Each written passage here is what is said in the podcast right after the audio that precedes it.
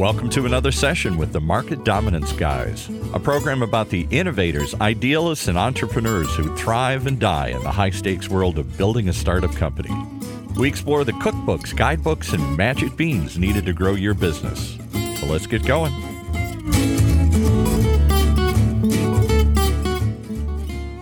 You're listening to the Market Dominance Guys with your hosts, Chris Beall of Connect and Sell and Corey Frank of Uncommon Pro.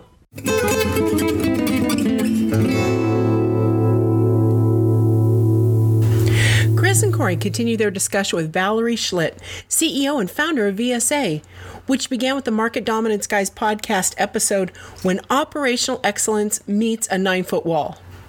Making another observation about operational excellence, Chris begins this session with the statement A big part of operational excellence is recognizing that you don't always have the resources that you need to get the job done perfectly or even well. Valerie thrives on solving problems just like this one and is adept at addressing problems in unique ways. Together, these three sales experts tackle the issue of maintaining operational excellence while running a business, either before or during a pandemic. As their discussion progresses, they debunk several myths about the best way to plan a cold call campaign. They tear apart the misconception of how much time it takes to onboard a sales rep, and they share some of the unexpected employment backgrounds that have made for the most effective BDRs. Always intelligent, often irreverent, Chris, Corey, and Valerie delve into what works and what doesn't in the world of sales. You won't want to miss their insights. I think a big part of operational excellence is recognizing that you don't always have the resources that you need to get the job done perfectly or even well. And sometimes you just have to guess. And if you don't have a formal process for entering guessing mode and then doing the guess and then treating the guess as a fact, I think it's really hard to do. And I think it's a distinguishing feature among operationally excellent leaders is that they they know that they're the guesser, and when it's time to guess, they're upfront about the fact that they're guessing. So, would you say, Chris, that that all most operational mandates, operational posits, facts today have its origin story in a guess yesterday? Usually, yes. And COVID's a great example. When COVID hit, we were suddenly all out of time and didn't have very much information. How did we know we were out of time? Because we could ask our CFOs when we're going to run out of money. That's right. Right. that was the that was the uh, March twenty second question this year. Uh, you go to the CFO and you say, okay, so in scenario you know number bad, right, where all of our customers can't pay us, mm-hmm. 22 million people die. When do we run out of money? And then you can reason your way to all sorts of stuff, but you don't have enough information to tell you what to do, and so you take a guess. And you, you got to do it fast. The brick's been thrown at your head. I mean, COVID was a pretty quick little brick. And so we guess. And I think it's where the great stuff tends to come from. Because when we're doing what we know how to do, we're doing what we already did. Mm-hmm. Mm-hmm. so true. it's not comfy. It's not comfy at all. I mean, I, the people often ask me, what's the deal with leadership? Aren't you a leader if people follow you? And I say, well, not not if they're just following you, you know, on a trip to the ice cream store. No, you got to be crossing the freeway with the busy traffic and in the dark with a dog chasing you. Then you find out if you're a leader. when they follow you, then yeah, maybe. well, let's talk about that that operational excellence theme about guessing, right? In terms of uh, Valerie at VSA, right? Is it, it's a top of funnel firm, and you talk about Chris that should we do everything as a leader, as a CEO, as a VP of sales, as a sales manager, and certainly Valerie, a company like yours, and Chris, a, certainly a weapon like Connect and Sell, right, are two such vehicles where I've got to cross this this little chasm here. I've got to I'm faced with this nine foot wall. Do I want to go down? Do I want to just stick with mountains or they already have a predictable pathway? You chose to go the path not traveled, right, the way not mapped yet. So, Valerie, from an operational perspective, when somebody lands at your doorstep as a VP of sales, what do they say, Valerie, I need help. I cannot do X anymore. I've reached the limit of my potential with my team and Y. I don't want to hire any more folks. I want to try this new particular market. I want to test some new messaging. You know, what state do you find a lot of the folks emotionally when they arrive at your doorstep, whether to engage in VSA or not? Oh, as you probably know, they arrive in all different states. But I would say the most common state is they know they have a problem, they don't want to or have any idea how to fix it, and they have hope. They are optimistic, and we've developed trust. So from there, there, I mean, obviously, what we do in helping people set appointments, a lion's share of it, I don't know, 75% of it is the same for every single client. But that other part makes a big difference on whether we're going to be successful for each individual client, and that is the messaging or the team that we put on a program or the cadence that we call with the list that we choose like all of those things. And i think of it as this big multi-dimensional puzzle that you have here where there is part of it that's the same and all the rest can be switched around in different ways and always need to be switched around. It never stops. It's it, you try something in the beginning and okay we're going to go with this message with so we have a team-based operation which means that we have three or four people on a certain client that comprise one full time equivalent. And the reason for that is we recruit people in a very different way than other people do, uh, other firms do, in that we are not actually looking only for sales people. We're looking for people who have great communication skills, can engage, they're inquisitive, and they also often only want some kind of a part time job because they have other commitments. So this this whole group of talent that cannot work in the traditional nine to five role, and we get them. So we put them all together in this team, and they share their feedback. They share what they what works, what doesn't work, and they get kudos from each other. And rah is a whole team orientation that we talked about earlier. You know, they're not doing it alone, and that way we can also see who is producing, who's not producing, and if someone's not producing, then we can take them off, and we know it's not just key person dependent. But who we put on that team is going to be dependent on who fits well with that particular client's problem. It could be it could be what the outcome of the call is. It could be the industry. It could be the type of product, whether it's a service or an actual offering product. All of these little things have to be put together, and you take your best guess based on 19 years of experience and start off a program that way. Always telling our client, being transparent, that we are going to be making changes as we go forward because there's going to be things that are not perfect in the beginning and we're going to have to make adjustments. And then comes the fun part, I think, which is making adjustments and seeing what actually leads to improvement. And then you want something that in the long run is pretty smooth sailing, always knowing that there is room for growth even after we've optimized as much as we can. Did that answer your question? Yeah. So, what is that common myth that you've seen over the last 19 years that can be most easily debunked or demystified? Right. Chris talked about, you know, hey, listen, I can't do it all. And you have to kind of cross this mental chasm to get to another layer, another level of maturity, of business maturity. I can't do it by myself. But in relation to VSA and, and the business you've built over 19 years, what do you find is that one or two big common areas that are debunked about an outsourcing firm, about a telesales firm, about a top of funnel firm, oh. that it doesn't take you too long for them to, you know, to run your Jedi mind tricks to say, no, no, no, no, no. You know, and their whole world, like Inception, just comes tumbling down. That they thought I was a tree hugger about this for years, you come in, debunk this theory that they had, and it opens up an entirely new world. Uh, there's so many, but I'll go through some. We don't need to know everything about your product or service in order to be successful and deliver qualified appointments. My favorite. That's right. well, you um, understand, Valerie. My product, my product is different You know, Yes, exactly. You're so unique. So Yeah. no, I we treat every client as though they are unique, and every client is unique.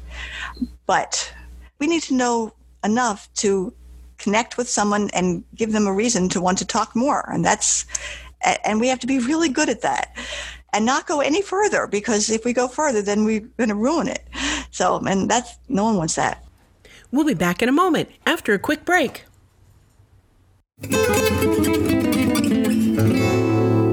Connect and Sell.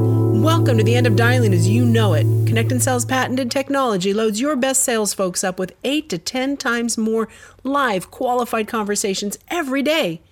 And when we say qualified, we're talking about really qualified, like knowing what kind of cheese they like on their Impossible Whopper kind of qualified. Learn more at connectandsell.com.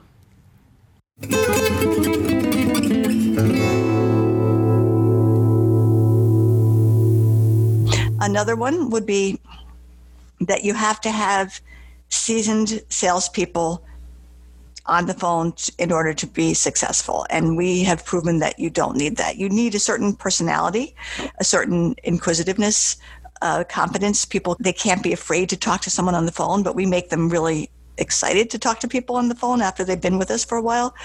But at least they can't start off afraid. So you don't need a seasoned salesperson cold calls really do work. People think that they might not work, although by the time they come to us, they're open to it. Valerie, I think I think just those three alone, Chris.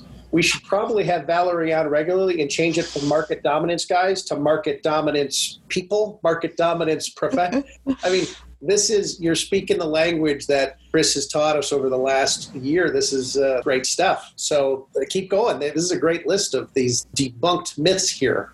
You know, there's this big ramp time thing, and uh, we had a funny thing the other day where Sean Cease, who was working with us for a while and is now still working with us, but he's outside the company. He posted something on LinkedIn that had actual numbers of him ramping to set his first meeting for a brand new client in his own outsourcing business. And the, he had it, you know, broken down in detail, minute by minute kind of thing. And his conclusion was, yeah, you can ramp a new, you know, a rep and a new message to be effective with a business they've never seen before, setting appointments in two hours. And I think it was the most controversial thing that I've seen anybody say in a while. And a lot of experts came in and said, but what about, what, but what about, but what about, but what about? And it's like, folks, I published the actual numbers. Here's the recordings. It's right here in front. Yes. Yes, but you're really good. Well, yeah, we weren't talking about starting from, you know, when a person is conceived and then they're finally born. And uh, we are starting with a human being who can talk on the phone. I just finished an interview right before we jumped on here with a potential candidate to come on board here at Youngblood. And Chris and Valerie, you'll get a kick of this because Chris, one of the questions that John and I, my, my uh, buddy here, we were asking him is, tell me about your last position. He was a BDR, an SDR at a fintech firm out of California. I was like, oh, that's fascinating. And I said, so you didn't do full stack? He's like, no, no, no, it was just a, a BDR. And I say just, but he was a BDR there for, he did quite well. I said, well, tell me about your onboarding process. Well, we had two months of sales training before we hit the phone. And I said, I'm sorry, and it's my trick here. Did you say two months of sales training?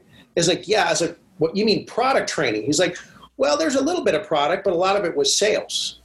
And I said, were you hired as a sales rep and then a BDR? is like, no, no, no. This is for all the BDRs go through this. It's like, well, that's unbelievable. We went over MEDDIC in BANT for two months. And I was like, wow, I think that Chris, uh, or I should uh, get Sean, uh, get the name of that firm and have send Sean Cease over there right away. Because how about you like to take, uh, instead of 60 days down to two hours, we'll give you the benefit of the doubt, four hours, and your folks can be on the phone to one of the myths to buttress what you're saying, Valerie, about you don't need to know the product to be effective out of the gate here. Just be intriguing.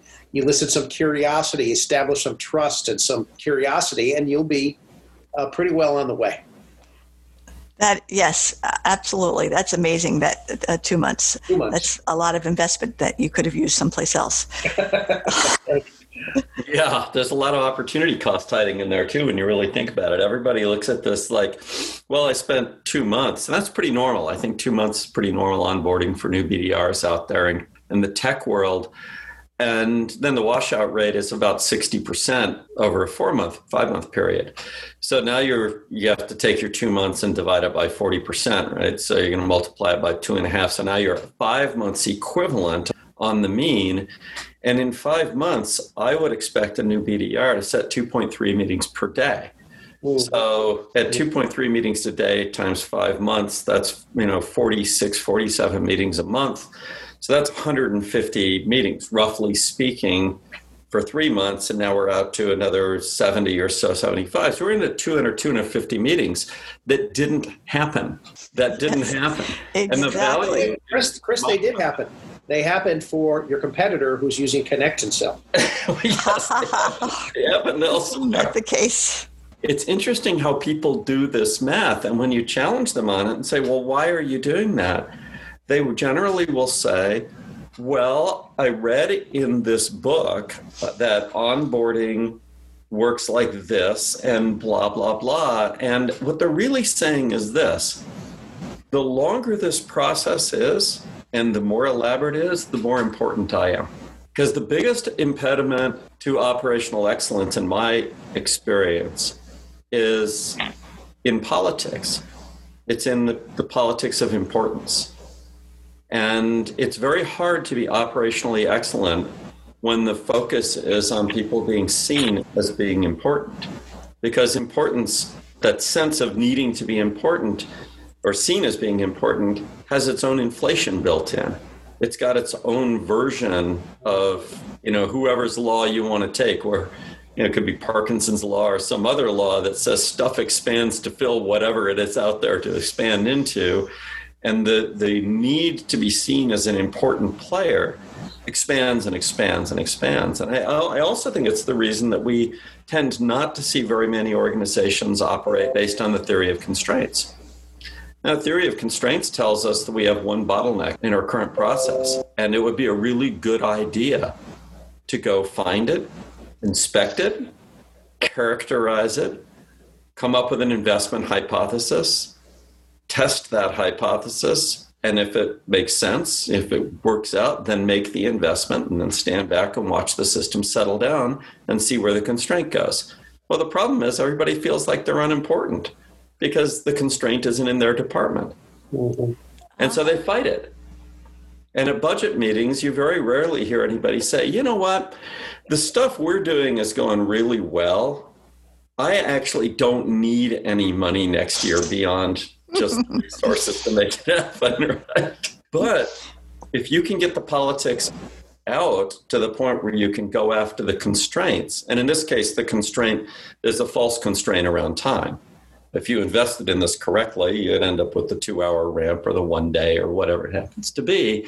It's really challenging to get folks to say, I'm part of the team. It's important that I do my job, but it's not important that I'm important or seen as important right now. It's okay that I'm just part of the team right now because my stuff's working. You guys ever see that? Or am I crazy?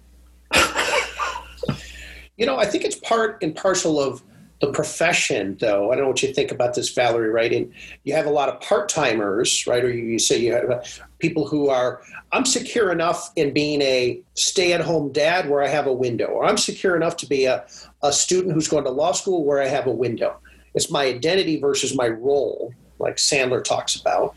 And I think, though, that a lot of us who are full time in sales, especially coming from the bigger organizations where you you have the great equalizer is what's on the board. Or if I'm a sales manager, the great equalizer is how big is my team, right? Mm-hmm. It's this sense of importance, this sense of alternative currency is um, different than, uh, and it, it has to do with people and time versus probably results and investment and growth.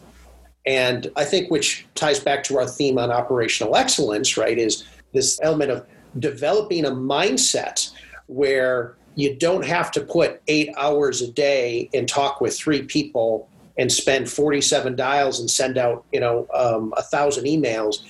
It's okay to feel your worth about how many people you talk to. Did you grow today? Did you learn something today?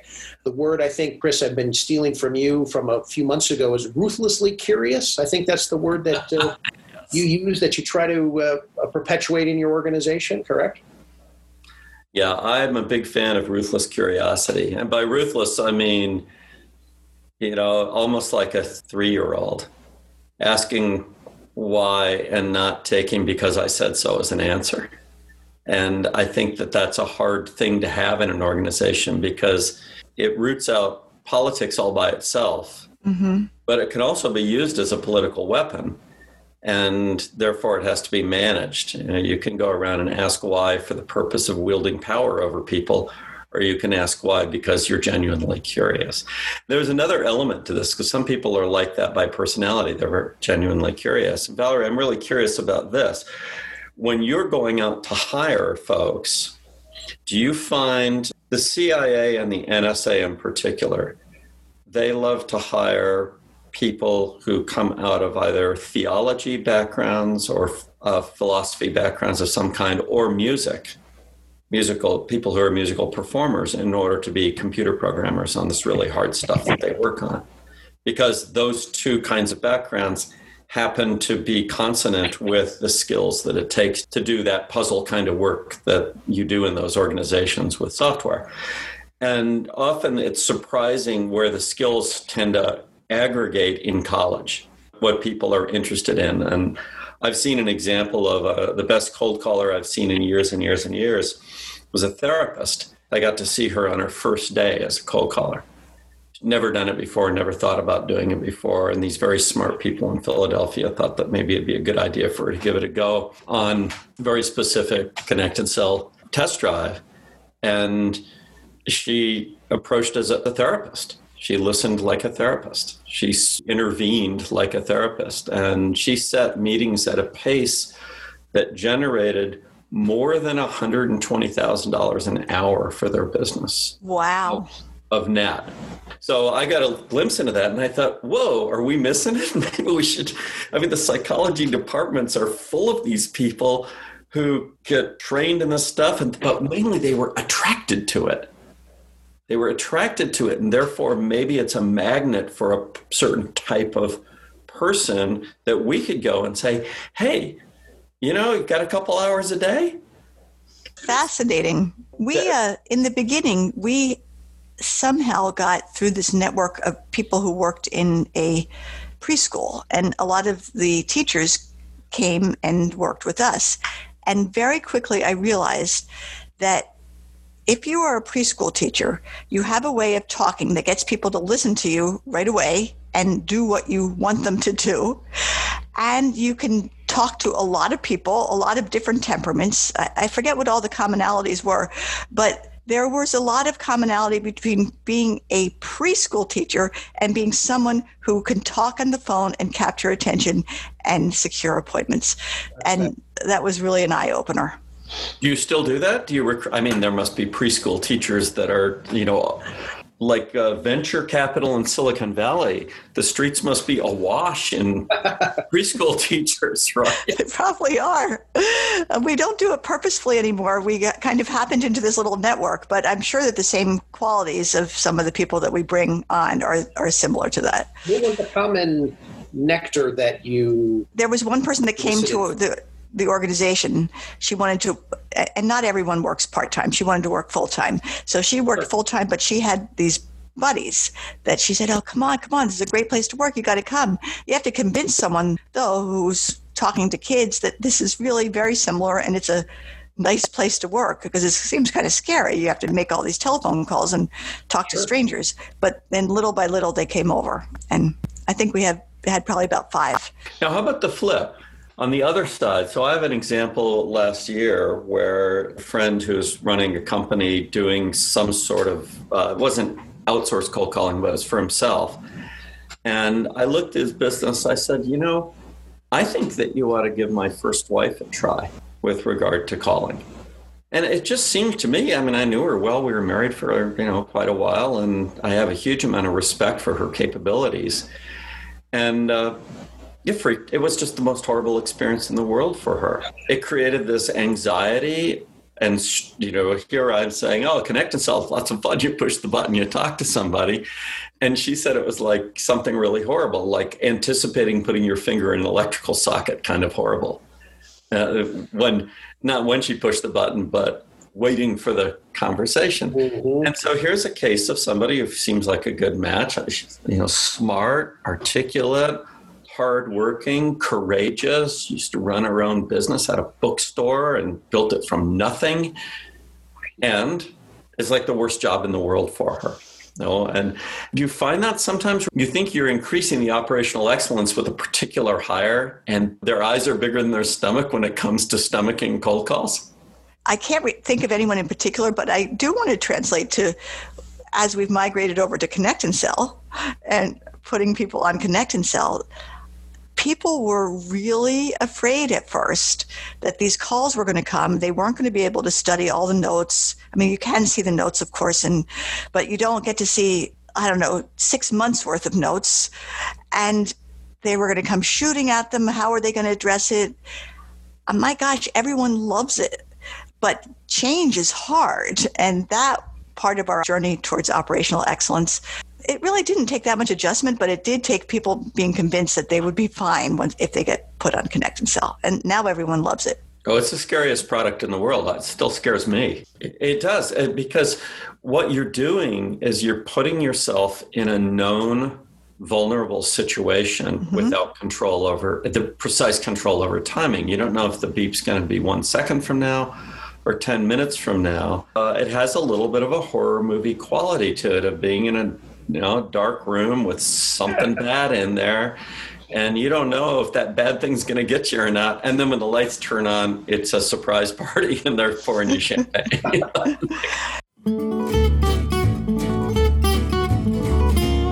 Today's show is also brought to you by UncommonPro.com. Selling a big idea to a skeptical customer or investor is one of the hardest jobs in business. So, when it's really time to go big, you need an uncommon methodology to convince others that your ideas will truly change their world. Through a modern and innovative sales and scripting toolset, we offer a guiding hand to ambitious leaders in their quest to reach market dominance. It's time to get uncommon with uncommonpro.com. Never miss an episode. Go to any of your favorite podcast venues and search for Market Dominance Guys or go to marketdominanceguys.com and subscribe.